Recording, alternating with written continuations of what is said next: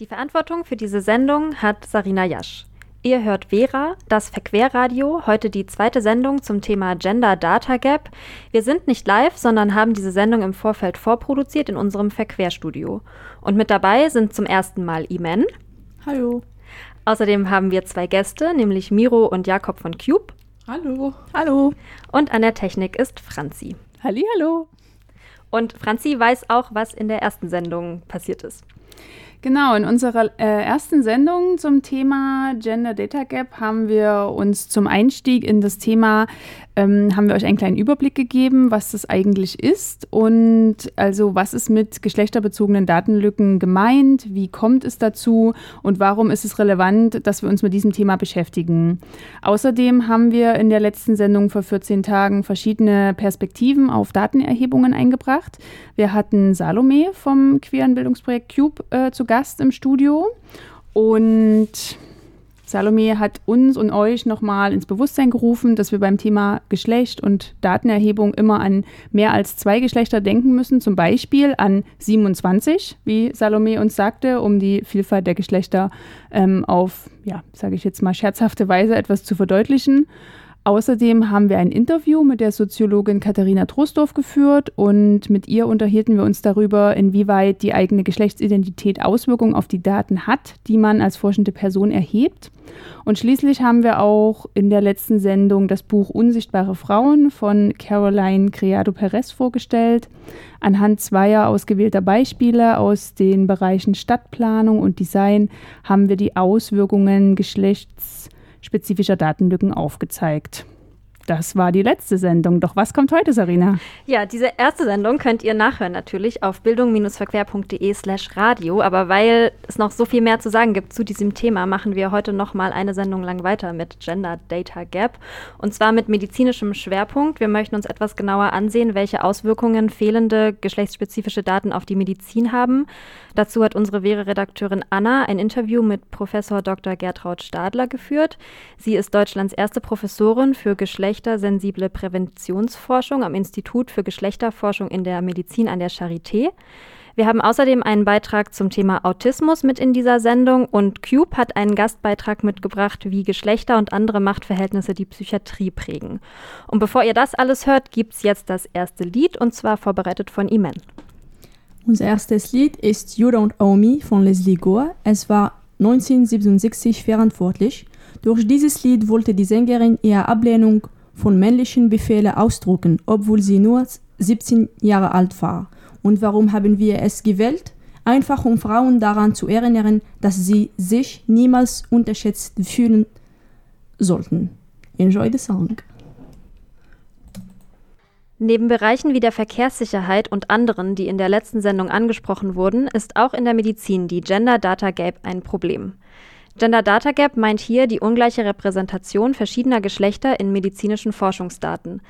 Dabei geht es insbesondere um eine Dominanz cis-männlicher Daten und eine mangelnde Berücksichtigung von Menschen, die nicht cis-männlich sind, was mit einem fehlenden Bewusstsein für unterschiedliche Körper- und Lebensrealitäten in der medizinischen Diagnostik, Behandlung und Lehre einhergeht. Wenn wir hier von Cis-Männern sprechen, meinen wir Menschen, denen bei der Geburt das Geschlecht männlich zuge zugewiesen worden ist und die sich als solche identifizieren. Da es bei dem Thema Gender Data Gap um Unterschiede von Körpern in Bezug auf das Geschlecht geht, lässt es sich nicht vermeiden, auch auf biologische Unterschiede zu gucken, die oftmals diverse Bezüge zu geschlechtlichen Selbstidentifikationen haben und in diesem Diskurs sowie in der Forschung oft vereinfacht sind und von Durchschnittswerten ausgehen, was wir als Problem sehen. Wenn wir von Frauen- und Männerkörpern reden, meint das bestimmte Konzeptualisierungen von Geschlecht und Körper, nach denen die zitierten Studien unterschieden haben, wie vermutlich Hormone, Geschlechtsmerkmale, Chromosomen und so weiter. Was für die Forschung bestimmt sinnvoll, aber eben auch vereinfacht ist und dem Einzelfall nicht gerecht wird. Es heißt, dass dabei vieles nicht mitgedacht und bestimmte Personen in der falschen Gruppe gelandet oder unsichtbar gemacht worden sind. Dieses Problem ist am Beispiel von Wahlanalysen in der letzten Sendung bereits geschildert worden. Trotz all dieser Schwierigkeiten finden wir überhaupt die Einbeziehung von Frauen in die Forschung eine wichtige Erweiterung zur rein männerfokussierten Medizin, wohl wissend, dass das erst der Anfang sein kann. Da seit Jahrhunderten der Bereich der Medizin wie auch der der Philosophie und anderen Wissenschaften in der Hand von Männern lag, ist auch die Idee des Menschen stark mit der des Mannes verknüpft. Dabei spricht man von Androzentrismus. Es wird daher seit langem in der westlichen wissenschaftlichen Medizin vom Männerkörper ausgegangen. Frauen stellen daneben einen Spezialfall, das in Anführungszeichen andere Geschlecht dar. Diese Perspektive wird auch durch Geschichten wie die von Adam und Eva, wie sie heute erzählt wird, in der Eva aus der Rippe Adams geschaffen wurde, unterstützt. Das heißt, die Medizin war lange eine Medizin von Männern für Männer. Es gibt zwar mittlerweile immer mehr Frauen in der Medizin, circa 65 Prozent der Medizinstudierenden in Deutschland sind weiblich, und dennoch wirkt sich diese lange patriarchale Tradition, die auch noch heute vorherrschende Ungerechtigkeit der Geschlechter und ein binäres Geschlechterdenken auf die Medizin aus. Dies zeigt sich an anatomischen Medizinbüchern, in denen vor allem Männer dargestellt werden. Das heißt, dass CIS-Frauen, nicht-binäre, inter- und Transpersonen in der Medizin häufig ausgeschlossen werden, was fatale Konsequenzen hat, wie wir noch hören werden. Studien haben herausgefunden, dass bei Frauen Medikamente anders wirken als bei Männern. Zum Beispiel kann Aspirin bei Männern einen Herzinfarkt vorbeugen und bei Frauen das Schlaganfallrisiko senken. Letzteres wurde 100 Jahre nachdem das Medikament auf den Markt kam herausgefunden. Auch in Symptomen und Beschwerden gibt es relevante Unterschiede zwischen Männern und Frauenkörpern. Ein populäres Beispiel sind Herzinfarktsymptome, die bei Frauen anders ausgeprägt sind als bei Männern. Es gibt Berichte über Frauen, die mit Herzinfarkt in die Rettungsstelle kamen und wieder nach Hause geschickt wurden. Bei Frauen ist es siebenmal wahrscheinlicher, dass sie mit einem Herzinfarkt falsch diagnostiziert werden als bei Männern. Da diese Unterschiede in den Körpern aber für die Medizin- und Pharmaunternehmen zu kompliziert sind, gerade wenn man dann auch noch mehr Geschlechtsidentitäten als nur Mann, Frau mit einbezieht, wird lieber von einer Medizin für alle ausgegangen. Und die ist dann eben männlich. Dies zeigt sich auch in der Forschung, wo neue Medikamente meist erst an männlichen Mäusen und dann an männlichen Menschen getestet werden und Frauen kaum vorkommen. Warum? Weil der Hormonhaushalt der Frau mit dem Zyklus schwankt, gelten Studien, die Frauen einbeziehen, als zu teuer und Ergebnisse als weniger stabil. Aber viele Frauen haben einen Menstruationszyklus. Diese fehlende Repräsentation in der Forschung wirkt sich auch auf die medizinische Behandlung aus. Studien zeigten, dass Frauen beispielsweise bei Beschwerden deutlich seltener Schmerzmittel verabreicht bekamen, vermutlich weil ihnen zugeschrieben wird, dass sie überempfindlich oder hysterisch seien.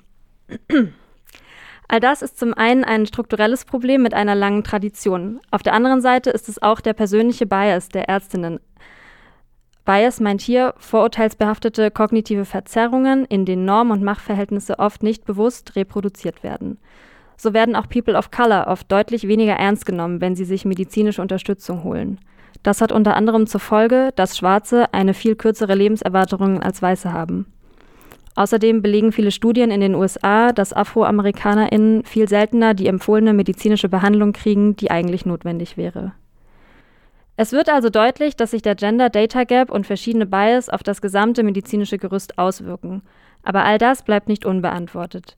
Neben verschiedenen Ansätzen ist in den 80er Jahren die sogenannte Gender Medicine entstanden, die eine geschlechtsspezifische Erforschung und Behandlung von Krankheiten impliziert und in diversen aufgemachten Schwierigkeiten eine Antwort zu liefern und mehr Diversität in die Medizin zu bringen. Deutschlandweit gibt es nur eine Uni, wo Studierende die geschlechtssensible Medizin lernen müssen und dürfen, die Charité in Berlin. An den anderen 39 Universitäten ist es nicht in der Lehre vorgesehen. Daher haben viele Ärztinnen noch nie etwas von geschlechtssensibler Medizin gehört. Wir haben ein Interview mit der in Deutschland bislang ersten Professorin im Gebiet der Gender Medicine geführt, die vor allem zu geschlechtsspezifischen Prävention von Krankheiten an der Charité forscht. Im Folgenden hört ihr Ausschnitte aus diesem Interview. Ja, herzlich willkommen, Frau Professor Dr. Gertraud Stadler von der Charité. Ähm, ich freue mich sehr, dass Sie sich die Zeit nehmen, mit mir ein paar äh, Fragen zu beantworten. Und ähm, Sie sind seit dem Wintersemester als Professorin für geschlechtersensible Präventionsforschung am Institut für Geschlechterforschung in der Medizin an der Charité tätig. Und ähm, wie würden Sie denn jemandem der oder die jetzt noch nie was von Gender Medicine gehört hat, erklären, was das überhaupt ist? Ja, für mich ist geschlechtersensible ähm, Medizin eine, die in der Medizin und in der Gesundheitsversorgung die Geschlechterunterschiede immer mitbedenkt.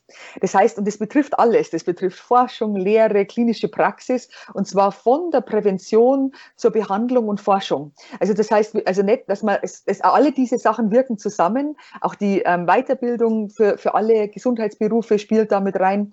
Und in Deutschland sind wir da eben noch ganz am Anfang. Also wir sind eben, wie Sie schon gesagt haben, das einzige Institut für Geschlechterforschung in der Medizin. Mhm. Die Idee kommt ja so aus den USA, hatte ich nachgelesen. Wie ist das denn in anderen Ländern mit der äh, geschlechterspezifischen Medizin? Mhm. Also in USA gibt es ähm, sozusagen, wenn man, wenn man, immer wenn man einen Forschungsantrag stellen muss, dann muss man sich Gedanken darüber machen, ähm, wie man Frauen und Minoritäten da einbezieht. Und man muss das also schlüssig begründen, warum, also wie man seine Stichprobe zusammensetzt. Das ist in Deutschland zum Beispiel noch überhaupt nicht der Fall. Also derzeit ähm, ist, ist glaube ich, gerade das in der Diskussion, ähm, solche äh, Reflexions, äh, Reflexionshinweise in die Forschungsanträge mit aufzunehmen, aber das ist noch nicht Standard. Also und dadurch, also ist es natürlich so, es gibt natürlich Geschlecht, äh, geschlechterspezifische Erkrankungen, wie zum Beispiel Prostatakrebs oder Brustkrebs. Und da macht es natürlich Sinn, sich die Stichprobe auf ein Geschlecht zu beschränken. Aber sich Gedanken darüber zu machen, also was, was, ähm, wie setze ich meine Stichproben zusammen, das ist in Deutschland ähm, bisher noch nicht Standard. Und dann ist es so, dass, also also die USA sind sozusagen bei den, bei den biologischen Unterschieden da uns also ein, ein ganzes Stück voran sozusagen. Und in Kanada gibt es ein ganzes Institut, das sich ähm, für, die, ähm, für, für Geschlecht und Diversität, also ein nationales Gesundheitsinstitut, das sich wirklich diesem Thema widmet. Und da lernen wir auch viel von den Kollegen und sind da auch viel im Austausch. Was würden Sie denn sagen, in welchen Bereichen wird so der Bedarf an geschlechtsspezifischer Medizin am deutlichsten? Sie ja, zunächst ist es so, dass Frauen eben viel häufiger mit chronischen Erkrankungen leben als Männer, während Männer früher sterben. Also in Deutschland ist der ähm, Lebenserwartungsunterschied im Schnitt fünf Jahre. Und das ist natürlich eine Herausforderung für die geschlechtersensible Medizin. Also bei den Frauen sozusagen für eine bessere Versorgung der chronischen Erkrankungen zu suchen, zum Beispiel auch die Schmerzbehandlung zu verbessern, bei den Männern ähm, die Lebenserwartung zu verbessern. Und das vermutlich ist viel davon auch ähm, durch das Gesundheitsverhalten bedingt, weil man zum Beispiel in dieser schönen Klosterstudie gefunden gefunden hat, dass die Männer, wenn sie unter guten Bedingungen in sozialen Gemeinschaften leben, dann fast die gleiche Lebenserwartungen haben wie Frauen und eben wie die Frauen auch in der Allgemeinbevölkerung. Das heißt, also viel davon scheint auch mit dem Gesundheitsverhalten und mit den gesellschaftlichen Bedingungen zusammenzuhängen, dass die Männer so viel früher sterben. Und, ähm, mhm. und dann gibt es natürlich noch spezielle Bereiche, wo sowohl Männer als auch Frauen zum Teil sehr unterversorgt sind, weil sie ähm, Erkrankungen haben, die ähm, dem Geschlechterstereotyp entgegenstehen. Ähm, also zum Beispiel bei Frauen, die einen Herzinfarkt erleiden, denken die behandelnden Ärzte ähm, und Ärztinnen oft eben nicht an Herzinfarkt und die äh, Betroffenen selber auch nicht. Das heißt, die kommen später in die medizinische Behandlung, werden dann schlechter diagnostiziert, werden dann ähm, weniger aggressiv behandelt und gehen dann weniger oft in die, äh, äh, in die Rehabilitation. Also Frauen gehen dann ähm, auf allen diesen Stufen sozusagen, haben sie schlechtere Outcomes und werden dann, also da, und sterben dann häufiger an, an einem Herzinfarkt. Und da, also da gibt es eben viele Beispiele. Also wann immer sozusagen eine Erkrankung nicht in Geschlechterstereotyp reinfällt, äh, dann, dann fangen diese Herausforderungen an. Ist ja auch unser Thema heute, ne? Gender Data Gap. Mhm. Ähm, mit welchen Methoden und Forschungsansätzen versuchen Sie denn da als Institut diese Lücke so ein Stück weit zu füllen? Mhm. Also zunächst ist das eine Querschnittsaufgabe, die alle, die in der, ähm, im Gesundheitsbereich Forschung machen, eigentlich jetzt ähm, in den nächsten Jahren verbessern sollten. Das heißt, unsere Aufgabe als Institut ähm, ist vermutlich jetzt da die, die Methoden dafür zu entwickeln und dann auch Methodenberatung anzubieten, wie man Geschlechterforschung ähm, hier ernster nehmen kann und auch besser implementieren kann. Ähm, das bedeutet ja, dass man oft größere Stichproben braucht, um die Geschlechterunterschiede sorgfältig untersuchen zu können, dass man eben auch bessere Messinstrumente braucht, dass man das Geschlecht zunächst einmal so, also auch ordentlich er, erheben muss, und zwar sowohl das, ähm, das biologische als auch soziale Geschlecht. Ähm, und dafür gibt es im deutschsprachigen Raum auch noch gar keine Goldstandardinstrumente. Ähm, also wir sehen uns viel, also unsere Funktion als ein Katalysator, der anderen, also wir versuchen anderen dabei he zu helfen, ähm, die Geschlechterunterschiede und Intersektionalität in ihrer Forschung zu implementieren. Okay, und wie könnte das dann konkret aussehen? Ist das dann so eine Art Beratung von anderen Forschenden oder genau. haben Sie ja, da ein Beispiel vielleicht? Ja, also zum Beispiel haben wir gerade ein Projekt zum Fair Imaging, wo es darum geht, ähm, sozusagen werden, werden Menschen ähm, über alle sozialen Gruppen hinweg ähm, nach, nach ihren Bedürfnissen ähm, kriegen die dieselben Imaging-Prozeduren. Das heißt, also werden die, ähm, werden die gleich behandelt, in, also wenn es um Ultraschall geht, wenn es um ähm, Röntgenbilder geht, wenn es um ähm, CT-Bilder geht, wenn es um alle, um alle bildgebenden Verfahren geht. Und wir machen hier dann in dem Projekt die, ähm, die, den Geschlechteraspekt. Das heißt, wir gucken ähm, sozusagen, gibt es da irgendwelche Unterschiede, wie Frauen und Männer da behandelt werden. Und wir hoffen natürlich auch, dass man sozusagen die überweisenden Behandelnden ähm, angucken können und da auch irgendwann das Geschlecht untersuchen, ob zum Beispiel ähm, weibliche ähm, Behandelnde eher ähm, bestimmte Prozeduren anordnen oder Männer da sind. Und dann würden wir darauf dann basierend auch dann entsprechende Trainings dann, dann entwickeln. Also dann Interventionen, die dann wieder dieses, diesen Geschlechterunterschied, falls es den gibt, dann angehen. Und Sie hatten jetzt schon so das Thema Intersektionalität auch angesprochen. Ne? Gibt es denn da auch ähm, eben Verknüpfungen zu anderen Forschungsfeldern in der Medizin, also oder zu sozialer Medizin zum Beispiel, gerade so im Hinblick auf auch eben Gender, ähm, Race oder mm, sogenannte behinderte Menschen, also Disabilities? Mhm. Ja, auf jeden Fall. Also wir, wir, also das Ding ist so, nachdem wir noch nicht mal die Geschlechterunterschiede ähm, ähm, wirklich verstehen in Deutschland, also wir haben oft die Daten gar nicht dazu, es ist so, dass, ähm, dass, dass Frauen auch ähm, also zum Beispiel, dass, dass äh, weibliche Versuchstiere weniger, weniger benutzt werden in der Forschung, mhm. dass ähm, wir, wir, wir da, also wir, wir haben auch, also die Grundlagen sind für, für die Geschlechterunterschiede noch gar nicht gut untersucht. Ähm, das heißt, wenn man, wenn man jetzt intersektionale ähm, Aspekte mit reinbringen will, braucht man wesentlich größere Stichproben, die wir zum Teil noch gar nicht haben. Das heißt, ähm, das ist dann eine Aufgabe, also wir, wir bringen es natürlich rein, ähm, soweit wir können und können dann eben sehr große augenfällige Unterschiede ähm, für diese Subgruppen uns angucken.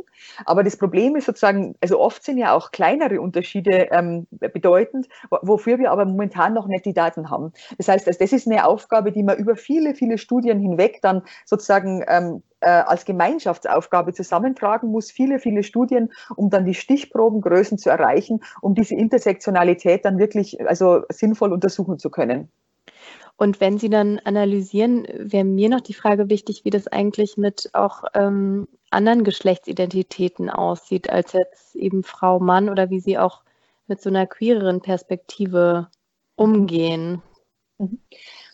Nun ist es so, dass praktisch bei fast allen Studien bisher, ähm, also wenn, wenn ähm, das biologische Geschlecht erhoben worden ist, dann eigentlich weitere Geschlechtsidentitäten äh, nicht erhoben worden sind. Das heißt, es ist relativ neu. Und eine Sache, die uns halt immer auch ein bisschen in die Quere kommt, ist, dass man wohl kleine, ähm, kleine zusätzliche Stichproben hat, wo dann, ähm, also wo dann Menschen mit, mit nicht-binärer Geschlechtsidentität auch ähm, mit dabei sind, aber das sind ganz, also sind sozusagen zahlenmäßig derzeit noch zu gering, um, um sehr viel aussagen zu können. Das ist sozusagen also diese Limitation. Wir können kaum was sagen zu den großen Gruppen, zum ähm, Geschlechterunterschiede zwischen Männern und Frauen, wo es die gibt und wie groß die sind. Da, da fehlen uns schon die Zahlen. Mhm. Und dann für Menschen, die jetzt in dieses binäre Raster nicht reinpassen, da haben wir noch viel weniger Daten. Das heißt, das ist jetzt auf jeden Fall eine Zukunftsaufgabe. Okay.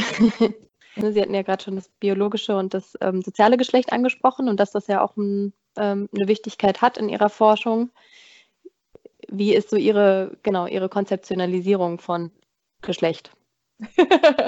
das ist eine große Frage vielleicht. Das ist eine sehr große Frage und da gibt es ja, ja, ganz viele Meinungen dazu. Also ja. zunächst sind wir da extrem pragmatisch. Also wir, wir gucken, was, was möglich ist. Ja? Also bei Archivdaten ist es so, dass das höchste der Gefühle zunächst einmal ist, das biologische Geschlecht zu untersuchen ähm, und, und das praktisch, das, das, das nutzen wir. Ähm, jetzt in die Zukunft gerichtet ähm, wird es hoffentlich bald Standard sein, das ein bisschen vielfältiger zu erfassen und, ähm, und dann kann man sozusagen dann auch in künftigen Meta-Analysen, also Studien, die ähm, Studien zusammenfassen, hat man dann die kritische Masse, um eben auch für, für weniger ähm, äh, große Kategorien oder vielleicht auch wirklich für, für Minoritäten dann auch Aussagen machen zu können, die tragfähig sind. Also zum Beispiel zu sagen jetzt, also eins von den großen Herausforderungen ist ja, dass sozusagen diese, diese Kategorie von, von Menschen, die sich als queer verstehen, eben sehr, ähm, sehr breit und sehr vielfältig in sich mhm. ist. Heißt, auch da muss man auf, auf, aufpassen, dass man nicht Äpfeln mit Birnen mit Ananas vergleichen, sozusagen, mhm. die alle in einen Topf schmeißen und dann sagen, also wie ist es denn sozusagen jetzt, also äh, queer versus nicht queer und sowas. Ne? Und also das, das wäre wahrscheinlich auch zu grob. Das heißt, da sind wir jetzt auch noch am entwickeln, zu gucken, was, was gibt es, also bei welchen Fragen spielt das eine sehr große Rolle. Ja, ein sehr lustiges Beispiel ist halt auch, also wir müssen eben ganz genau unter, ähm, untersuchen, wann macht denn das überhaupt einen Unterschied? Ja? Also zum Beispiel gab es dann so eine Marketingoffensive für männliche und weibliche Kniegelenke, also praktisch diese Knieersatzgelenke. Und das hat sich dann herausgestellt, dass das eigentlich völliger Unsinn ist, weil sozusagen das, das männliche und weibliche Knie gar nicht so wahnsinnig, also oder dass, dass sozusagen das viel wichtiger ist, ähm, dass man, dass man wirklich die, die Person genau ausmisst und dann das passende Kniegelenk ähm, einsetzt und sozusagen sich nicht jetzt ähm, sozusagen einfach nur, dann nehmen wir halt ein männliches oder ein weibliches Knie, das ist viel zu grob. Ja? Das heißt, wir müssen halt natürlich auch verstehen, also wo ist das Geschlecht an sich? Das Geschlecht an sich ist ja eine sehr grobe Kategorie. Sozusagen, wann müssen wir viel weiter ähm, differenzieren? Also ich sehe die, ähm, die Geschlechterforschung als einen zentralen Schritt hin zur personalisierten Medizin, zur personalisierten Gesundheitsbehandlung mhm. und Forschung. Und, ähm, und sozusagen Geschlecht ist natürlich nur ein, eins von vielen Kategorien da. Und natürlich ist es dann so, dass wir, also wenn wir das binär auffassen, wahrscheinlich auch viel zu kurz springen. Ja? Das heißt, wir, mhm. müssen, wir müssen da ähm, gucken, für welche Fragen brauchen wir welche Konzeptualisierungen, welche sind nützlich und bringen dann auch den Patientinnen und Patienten Nutzen für die Behandlung, für die Prävention. Wie ist es denn mit der ähm, Lehre, also mit der ähm, universitären Ausbildung. Inwieweit sehen Sie da die Bestrebungen auch anderer medizinischer und universitärer Einrichtungen, Gender Medicine so in, in die Lehre mit zu integrieren? Mhm. Ja, es, es, ist noch am Anfang in Deutschland, also das ist vollkommen klar. Zum Beispiel Österreich hat, hat da schon, äh, ist da wesentlich weiter. Wir hier in Berlin arbeiten jetzt dran, ähm, das, das auch in die neuen ähm, Pflegewissenschaften ähm, wirklich also zu, tief zu verankern. In der medizinischen Ausbildung ist es schon zum Teil, ist, ist es schon Teil der Lehre. In die Weiterbildung müssen wir es wahrscheinlich noch mehr hineintragen. Es gibt also von den äh, Studierenden und von den, von den Praktizierenden ein großes Interesse. Also das, das bemerken wir. Wir mhm. kriegen auch ganz viele Anfragen. Ähm, und ähm, also sozusagen, da hoffe ich, dass, dass sich in der Zukunft sehr viel bewegt. Also das ist, glaube ich, noch, dass da, dass da jetzt momentan ist einfach viel, viel ähm, ähm, was man noch besser machen kann also auch in der Lehre ist es so, wir sind ein ganz kleines Institut, ja, wir können jetzt nicht die ganze Charité oder auch die alle Berliner Universitäten da alleine ähm, sozusagen da, da das in, in, die, in der Lehre unterbringen. Also das heißt, wir arbeiten da ganz viel mit Kolleginnen und Kollegen zusammen und zum Beispiel auch in der äh, Berlin University Alliance, wo alle Universitäten zusammenarbeiten, da gibt es Geschlecht und Diversität als Querschnittsthema. Und, und, mhm. ähm, und da, also da wollen wir es eben reinbringen in die Forschung, in die Lehre, in die, ähm, in die äh, Förderung auch von von, von, ähm, von den ähm, Nachwuchswissenschaftlerinnen und Nachwuchswissenschaftlern. Und das ist wirklich eine Querschnittsaufgabe. Also wir, wir, wir, wir freuen uns jetzt sozusagen über diesen Aufbruch und wollen da ähm, tatkräftig mitwirken und, äh, und dann wirklich mit allen zusammenarbeiten, die sozusagen da Lust drauf haben und, und willig sind. Jetzt sagen Sie, die Gender Medicine steht eher noch so in den Kinderschuhen. Was würden Sie denn sagen, was haben Sie schon erreicht mit dem, was Sie am Institut, ähm, wofür Sie da kämpfen und arbeiten? Also gibt es da schon was, wo Sie sagen, das wäre jetzt wäre nicht möglich gewesen ohne dieses Institut oder das sind ja wichtige Ergebnisse schon, mhm. auch also, wenn es noch viel zu tun gibt. Also sozusagen dieses Bewusstsein in Deutschland, dass, ähm, dass es bei den Herz-Kreislauf-Erkrankungen sehr wichtig ist, das Geschlecht mit einzubeziehen. Also das ist bestimmt, hat, hat das mit unserem Institut zu tun, weil meine Vorgänger, Vorgängerin Vera Regit Zagrosek sich da wirklich sehr verdient darum gemacht hat, das bekannter zu machen, das gut zu erforschen ähm, und da auch ähm, in, in der Lehre, in der medizinischen Fortbildung da Ange Angebote zu machen. Auch wirklich über Medienarbeit auch das zu machen. Also das ist bestimmt ähm, ähm ein Verdienst von diesem Institut, ähm, das, das ich unglaublich toll finde. Also das, ist, ähm, das ist toll.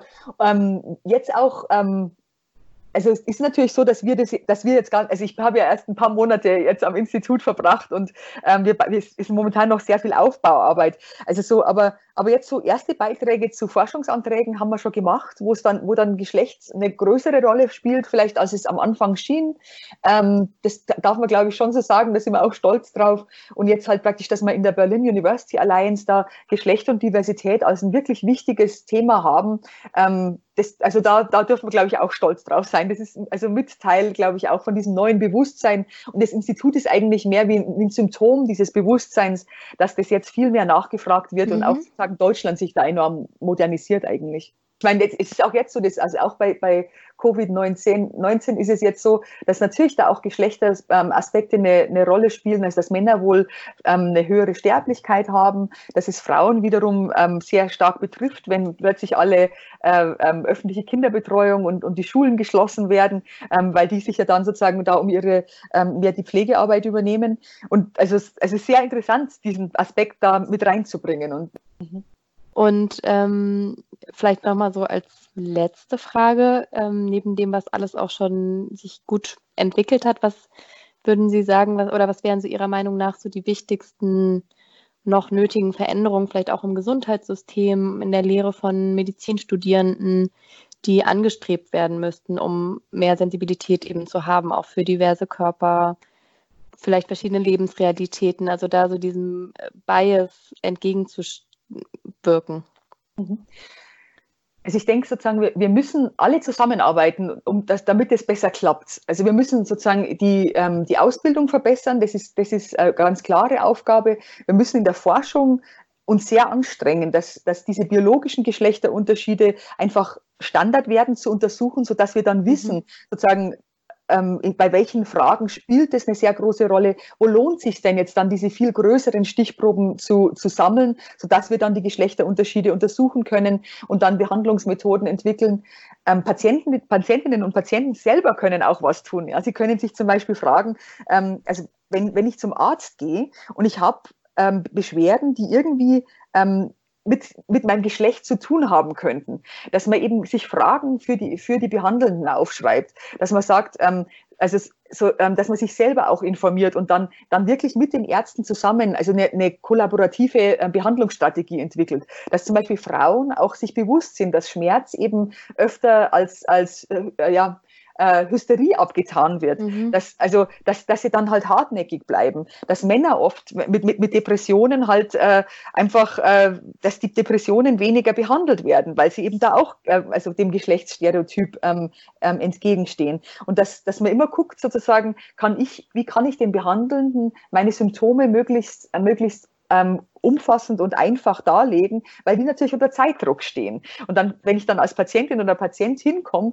und da schon Bewusstsein dafür habe, dass mein Geschlecht eine Rolle spielen könnte für die Behandlung, für die Diagnose, die ich bekommen könnte und mich, mich gut informiere, dann kann ich natürlich auch da ähm, mit, dem, mit den Behandelnden zusammen bessere Entscheidungen treffen.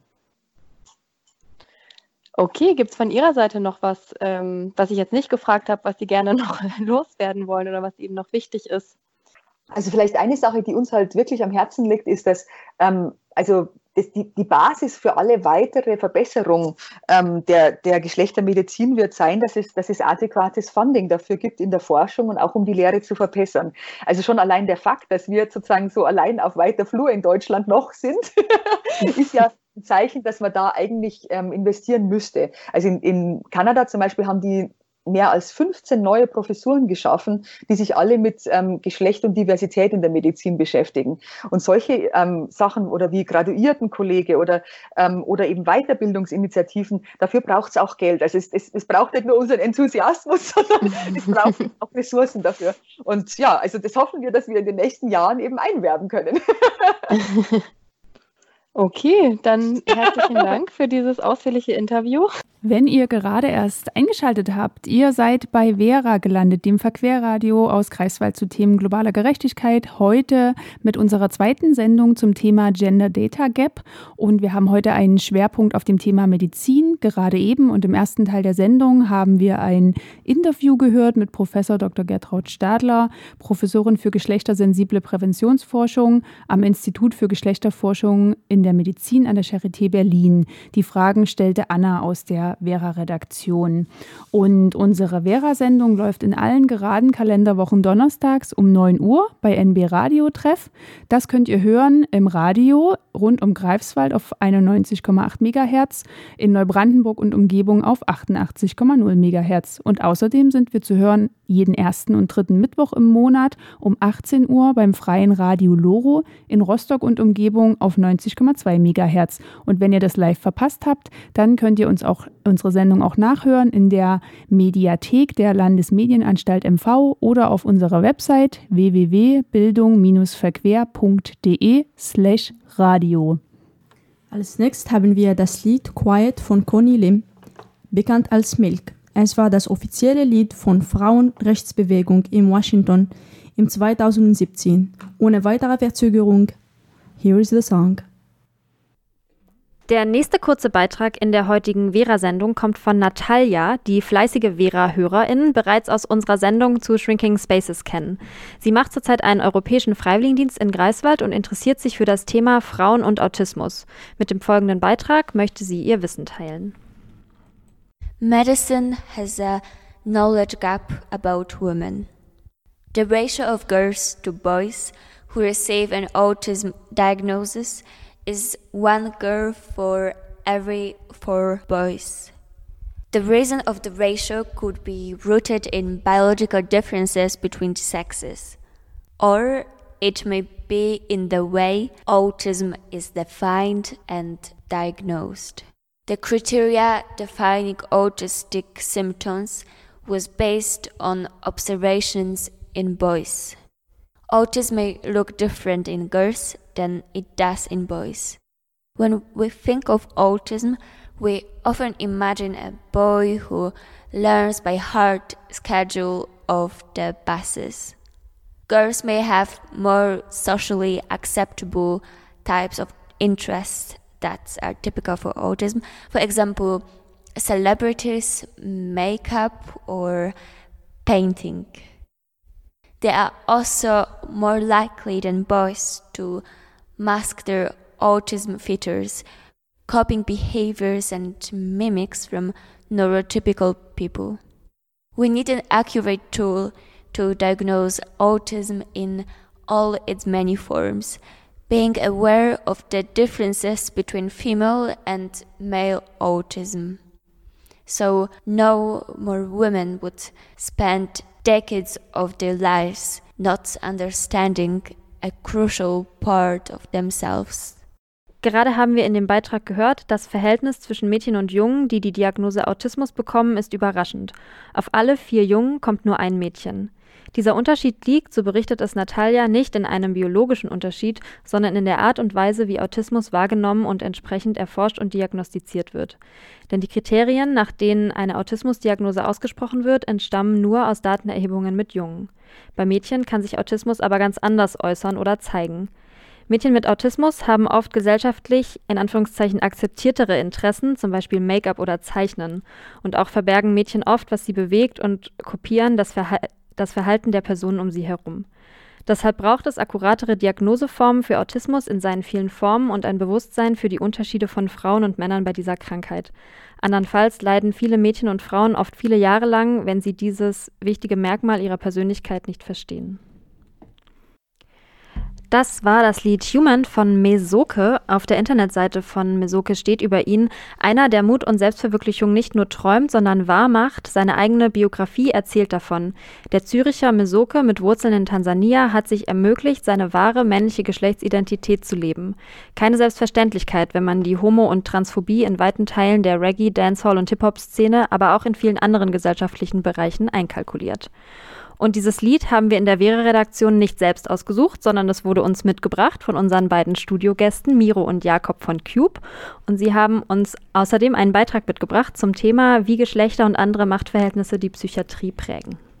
Ja, und vor dem Song von Masoka haben wir einen Beitrag dazu gehört, dass Diagnosen wichtig sein können für Menschen, um einen Rahmen zu haben, um sich selbst besser zu verstehen. Und wir haben einen Beitrag aus diagnosenkritischer Perspektive vorbereitet. Genau. In diesem Beitrag geht es darum, wie Geschlechter und andere Machtverhältnisse, psychiatrische Diagnosen und unsere gesellschaftlichen Vorstellungen von normalem und krankhaftem Verhalten prägen. Welche Funktion die Zuschreibung psychisch kranken Verhaltens hat, wurde uns in den ersten Reaktionen auf den rassistischen Anschlag in Hanau vor etwa vier Wochen vor Augen geführt. Der Attentäter wurde vielfach in den sozialen Medien, aber auch in der medialen Berichterstattung als geistig verwirrte Einzeltäter dargestellt. Doch steckte hinter der Tat vor allem ein rassistisches Motiv. Indem der Täter als geistig verwirrt erzählt wird, wird die gesellschaftliche Ordnung, wiederhergestellt. Die Gesellschaft muss sich nicht mit, den, mit ihrem strukturellen Rassismus auseinandersetzen, der Taten wie diese ermöglicht. Dieses Beispiel wirft die generelle Frage auf, worum es eigentlich dabei geht, Menschen als psychisch krank zu betiteln. Solche Zuschreibungen sind sehr wirkmächtig, denn psychiatrische Diagnosen und unsere Vorstellungen davon erwecken den Anschein objektiver Wahrheiten. Ein Blick in die Geschichte zeigt jedoch, dass psychiatrische Diagnosen seit ihrer Erfindung genutzt wurden, um gesellschaftliche Machtverhältnisse zu legitimieren und aufrechtzuerhalten. Als Institution entstand die Psychiatrie in Europa und Nordamerika Ende des 18. Jahrhunderts. Ihre Entstehung ist geprägt vom Zeitalter der Aufklärung, von der Aufwertung der Vernunft in Abgrenzung und zu Unvernunft und Wahnsinn. Vernunft war dabei das, was heterosexuelle, weiße Cis-Männer sich selbst zu und allen anderen Menschen absprachen. Auf diese Weise legitimierten sie koloniale Ausbeutung und patriarchale Unterdrückung. Psychiatrie war also von Anfang an von kolonialen, rassistischen und sexistischen Logiken geprägt. Psychiatrische Diagnosen wurden und werden bis heute genutzt, um selbstermächtigendes und widerständiges Verhalten unterdrückter Personen als krankhaft einzustufen. Im 19. Jahrhundert galt etwa Drapetomanie als psychische Krankheit. Drapetomanie bezeichnete den Drang versklavter Menschen aus der Gefangenschaft zu fliehen. In dem Buch The Protest Psychosis, How Schizophrenia Became a Black Disease, erschienen 2010, belegt Jonathan Metzel, wie Rassismus in der Psychiatrie bis heute fortwirkt. So wurde etwa in den 60er Jahren in den USA schwarzen Männern fünfmal häufiger Schizophrenie diagnostiziert als anderen Gruppen. Ihr Aufbegehren gegen die rassistische Gesellschaft, ihr Kampf für Bürgerinnenrechte wurde als wahnhaft und aggressiv eingestuft. Eine Diagnose, die sich gegen Frauen richtete, war die Hysterie. Selbst Hysterie heute, äh, selbst wenn Hysterie heute keine offizielle Diagnose mehr ist, hat sie im Alltagsgebrauch eine ähnliche Funktion wie um 1900. Durch Zuschreibung des Verrückten, Gestörten wird der als hysterisch betitelte Person die Möglichkeit entzogen, im eigenen Handeln ernst genommen zu werden.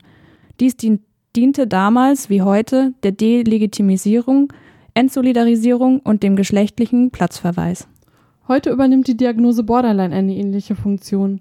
Ausgehend von gesellschaftlichen Normvorstellungen attestiert sie eine Instabilität von Beziehungen, Selbstbild und Affekten. Auf diese Weise kann zum Beispiel eine Geschlechtswahrnehmung, die fluide ist und sich nicht der zweigeschlechtlichen Norm beugt, als instabiles Selbstbild pathologisiert werden. Bei weiblichen und nicht-binären Personen werden zudem oft häufig wechselnde SexualpartnerInnen als impulsives und selbstgefährdendes Verhalten eingestuft während dies bei Männern als Teil ihrer Geschlechtsrolle gilt. Verständliche Wut angesichts der Verhältnisse, widerständiges Verhalten, ja sogar Therapieabbruch können zum Symptom erklärt und so jegliche Kritik an psychiatrischer Behandlung delegitimiert werden. Für erfolgreichen Protest und Widerstand gegen Unterdrückung ist es jedoch notwendig, dass die eigenen Realitäten, Wahrnehmungen und das eigene Erleben gehört und anerkannt werden. Indem Wahrnehmungen aber psychiatrisiert werden und fehlende Krankheitseinsicht als Teil der Störung definiert wird, wird ein Aufbegehren gegen Machtverhältnisse verhindert. Psychiatrische Diagnosen verlangen die Verantwortung, äh, verlagern die Verantwortung für gesellschaftliche Verhältnisse wie Rassismus, Sexismus und Transfeindlichkeit auf das Individuum. Die Gesellschaft muss sich so nicht mit diesen Machtverhältnissen auseinandersetzen. Dass das Aufbegehren gegen Machtverhältnisse aber immer wieder auch erfolgreich ist, zeigt die Abschaffung von Diagnosen wie Hysterie und Drapetomanie. Ein weiteres Beispiel aus der jüngeren Geschichte ist die Abschaffung von Homosexualität als psychische Krankheit. Homosexualität wurde 1989 aus der internationalen Klassifikation der Krankheiten gestrichen. Ab 2022 wird, dank langjährigen Transaktivismus, auch Transsexualität nicht mehr als Störung geführt. Aktuell müssen sich Transpersonen noch eine Störung der Geschlechtsidentität attestieren lassen, um Zugang zu transspezifischer Gesundheitsversorgung zu erhalten. Parallel zu der Abschaffung von Transsexualität als Störung gibt es aktuell jedoch auch eine transfeindliche Gegenbewegung, die bestrebt ist, die zwei- und cisgeschlechtliche Ordnung aufrechtzuerhalten. All diese Beispiele zeigen, wie stark binäre Geschlechtervorstellungen und andere Machtverhältnisse wie Rassismus den Bereich der Psychiatrie und Psychologie prägen und wie psychiatrische Diagnosen auch über, auch über ihre Abschaffung hinaus als Legitimation für rassistische, homo- und transfeindliche sowie sexistische Denk- und Handel Handelsweisen dienen. Was wir alle tun können, ist unsere eigene Bewertung von Verhalten zu hinterfragen. Bevor wir ein Verhalten oder eine Person als unnormal, zu emotional, psychisch krank, gestört oder verwirrt abwerten, können wir uns fragen, welche Position damit legitimiert und welche delegi delegitimiert wird. Wir können sensibel sein für unsere eigene Verortung in gesellschaftlichen Machtverhältnissen und Realitäten anerkennen, die nicht unsere eigenen sind. Ja, das war Faulenzer featuring Finna, Partydiva auf Antidepressiva. Und Faulenzer singt in diesem Song, die ganze Welt darf dich verletzen, nur du selbst nicht, giltst als verrückt in dieser voll verrückten Weltsicht. Und ich finde, diese Zeile macht nochmal ganz gut deutlich, wie vor allem weiblichen und nicht-binären Menschen die Selbstbestimmung über ihren Körper abgesprochen wird. Also ich darf mir keine Verletzungen zufügen, das wird dann als psychisch gestört abgewertet, aber die strukturelle Gewalt, die mich beispielsweise in Form von Transfeindlichkeit jeden Tag verletzt, ist sel seltsamerweise kein gesellschaftlich anerkanntes Problem. Wenn euch dieses Thema oder generell die Auseinandersetzung mit gesellschaftlichen Machtverhältnissen interessiert, dann kommt doch mal bei Cube vorbei. Wir freuen uns auf euch. ähm, wir führen selber Workshops zu Geschlechtervielfalt durch und organisieren öffentliche Veranstaltungen zu unterschiedlichen Themen, immer in Bezug auf Geschlechtervielfalt ähm, oder Machtverhältnissen, Kritik daran.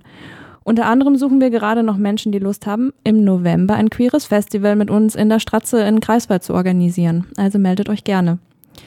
Ähm, wenn ihr noch mal was nachlesen wollt zum Thema Geschlechterverhältnisse und Psychiatriekritik, dann eignet sich das ein, als Einführungslektüre das Buch Feministische Psychiatriekritik von Pet Thesing.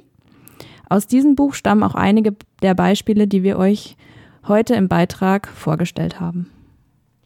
Ja, und auf jeden Fall vielen Dank für diesen super spannenden Beitrag, Miro und Jakob. Ich freue mich, dass ihr uns besucht habt hier bei Vera, dem Verquerradio für Glo Themen globaler Gerechtigkeit und bei unserer Vorproduktion. Wir haben diese Sendung ähm, bei uns im Büro aufgenommen, die ihr heute hört. Wenn ihr sie nochmal hören möchtet, dann geht das auf www.bildung-verquer.de slash radio. Dort hört ihr auch alle anderen Sendungen, die wir bei Vera bisher produziert haben. Und in 14 Tagen hört ihr dann im Radio live oder auch wieder ähm, online unsere nächste Sendung. Da wird es um Gewerkschaften gehen, passend zum 1. April. Ähm, genau. Äh, wir stellen die Frage, was ist die Rolle von Gewerkschaften heute in einer globalisierten Arbeitswelt? Wie sieht es in Deutschland und wie international aus? Das wird mit Sicherheit auch sehr spannend. Im Studio waren ähm, Miro und Jakob von Cube. Iman hat tolle Musik rausgesucht. Franzi war in der Technik und die Verantwortung für diese Sendung hatte Sarina Jasch.